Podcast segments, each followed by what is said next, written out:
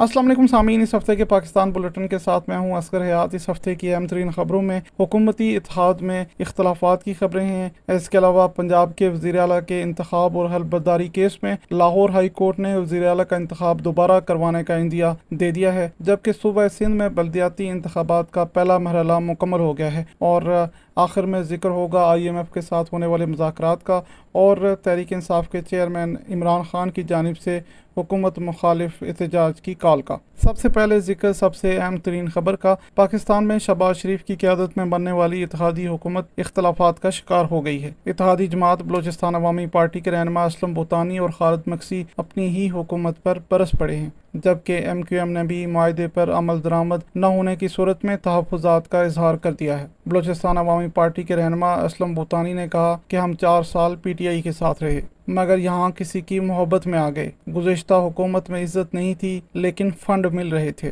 عوام میں اظہار خیال کرتے ہوئے خالد مکسی کا کہنا تھا کہ پی ٹی آئی کے خلاف تحریک عدم اعتماد میں ان کا بہت ساتھ دیا۔ یہ اب ہمیں دیکھ کر منہ پھیر لیتے ہیں۔ تبدیلی کا میرے خیال مقصد جو تھا وہ کچھ اور تھا۔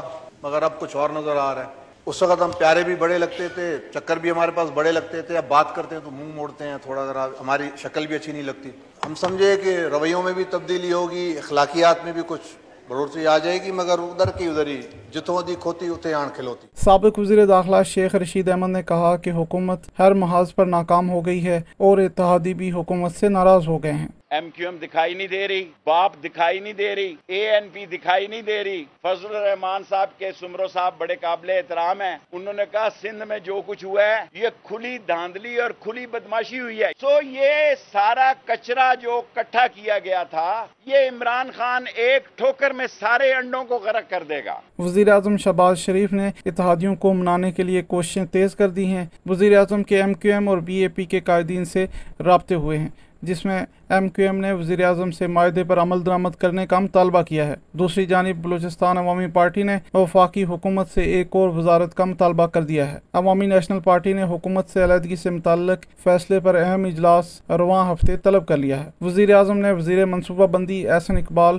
اور وزیر خزانہ مفتہ اسماعیل کو ترقیاتی فنڈ سے متعلق اتحادیوں کے تحفظات دور کرنے کی ہدایت کی ہے۔ اب ذکر صوبہ پنجاب کے سیاسی بحران کا، پاکستان کے صوبہ پنجاب کے وزیر اعلیٰ حمزہ شہباز کے الیکشن اور حلف کے خلاف کیس کی سماعت کے دوران لاہور ہائی کورٹ نے ریمارکس دیے ہیں کہ ہم دوبارہ وزیر اعلیٰ کے الیکشن کا سوچ رہے ہیں۔ لاہور ہائی کورٹ کے پانچ رکنی بینچ کے روبرو کیس کی سماعت کے دوران تحریک انصاف کے وکیل علی ظفر نے کہا کہ منحرف ارکان کے پچیس ووٹ شامل نہ ہوں۔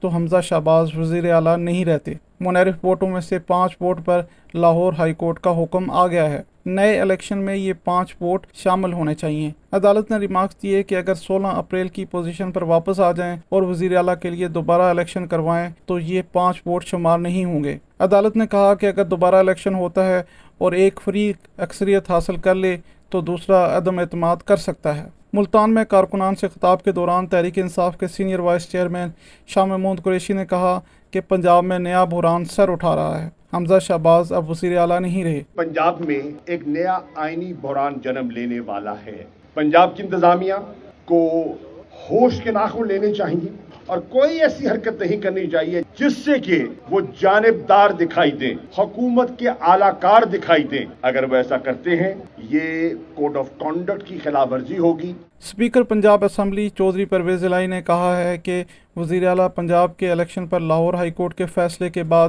اپنا لاہ عمل دیں گے۔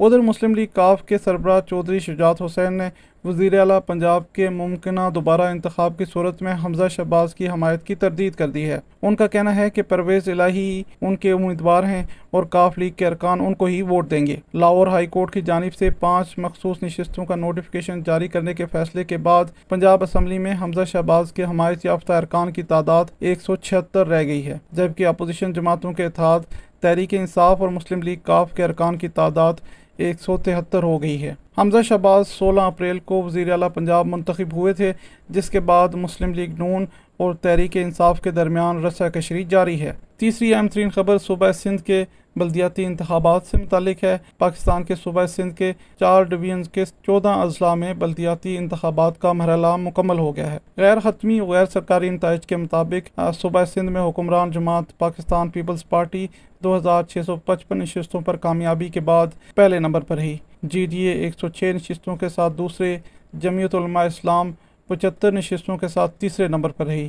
آزاد امیدواروں کو چون اور پی ٹی آئی کو صرف ستائیس نشستیں مل سکی مجموعی طور پر ایک ہزار کے قریب امیدوار پہلے ہی بلا مقابلہ منتخب ہو چکے ہیں۔ کئی علاقوں میں ہنگامے، فائرنگ سے دو افراد ہلاک اور درجنوں زخمی ہو گئے، جبکہ بیلٹ پیپرز کی چھپائی میں غلطیاں بھی سامنے آئیں۔ انتخابی عمل کو پرامن اور شفاف بنانے کے لیے پولیس کے چھبیس ہزار پانچ سو پینتالیس اہلکار اور افسران ڈیوٹی پر تعینات کیے گئے، جبکہ تین ہزار رینجرز اہلکار بھی انتہائی حساس پولنگ اسٹیشن پر تعینات تھے۔ ادھر متحدہ قومی موومنٹ، جمعیت علماء اسلام اور تحریک انصاف نے بلدیاتی انتخابات میں دھاندلی کا الزام لگایا ہے۔ ایم کے ایم کے رہنما وسیم اختر نے کہا کہ حلقہ بندیاں تبدیل کی گئی ہیں اور ووٹر لسٹیں بھی تبدیل ہوئی ہیں۔ دھاندلی کا بازار گرم رکھا گیا۔ جبکہ جمعیت علماء اسلام کے صوبائی امیر راشد سومرو نے انتخابی نتائج کو مسترد کرتے ہوئے نئے انتخابات کا مطالبہ کر دیا۔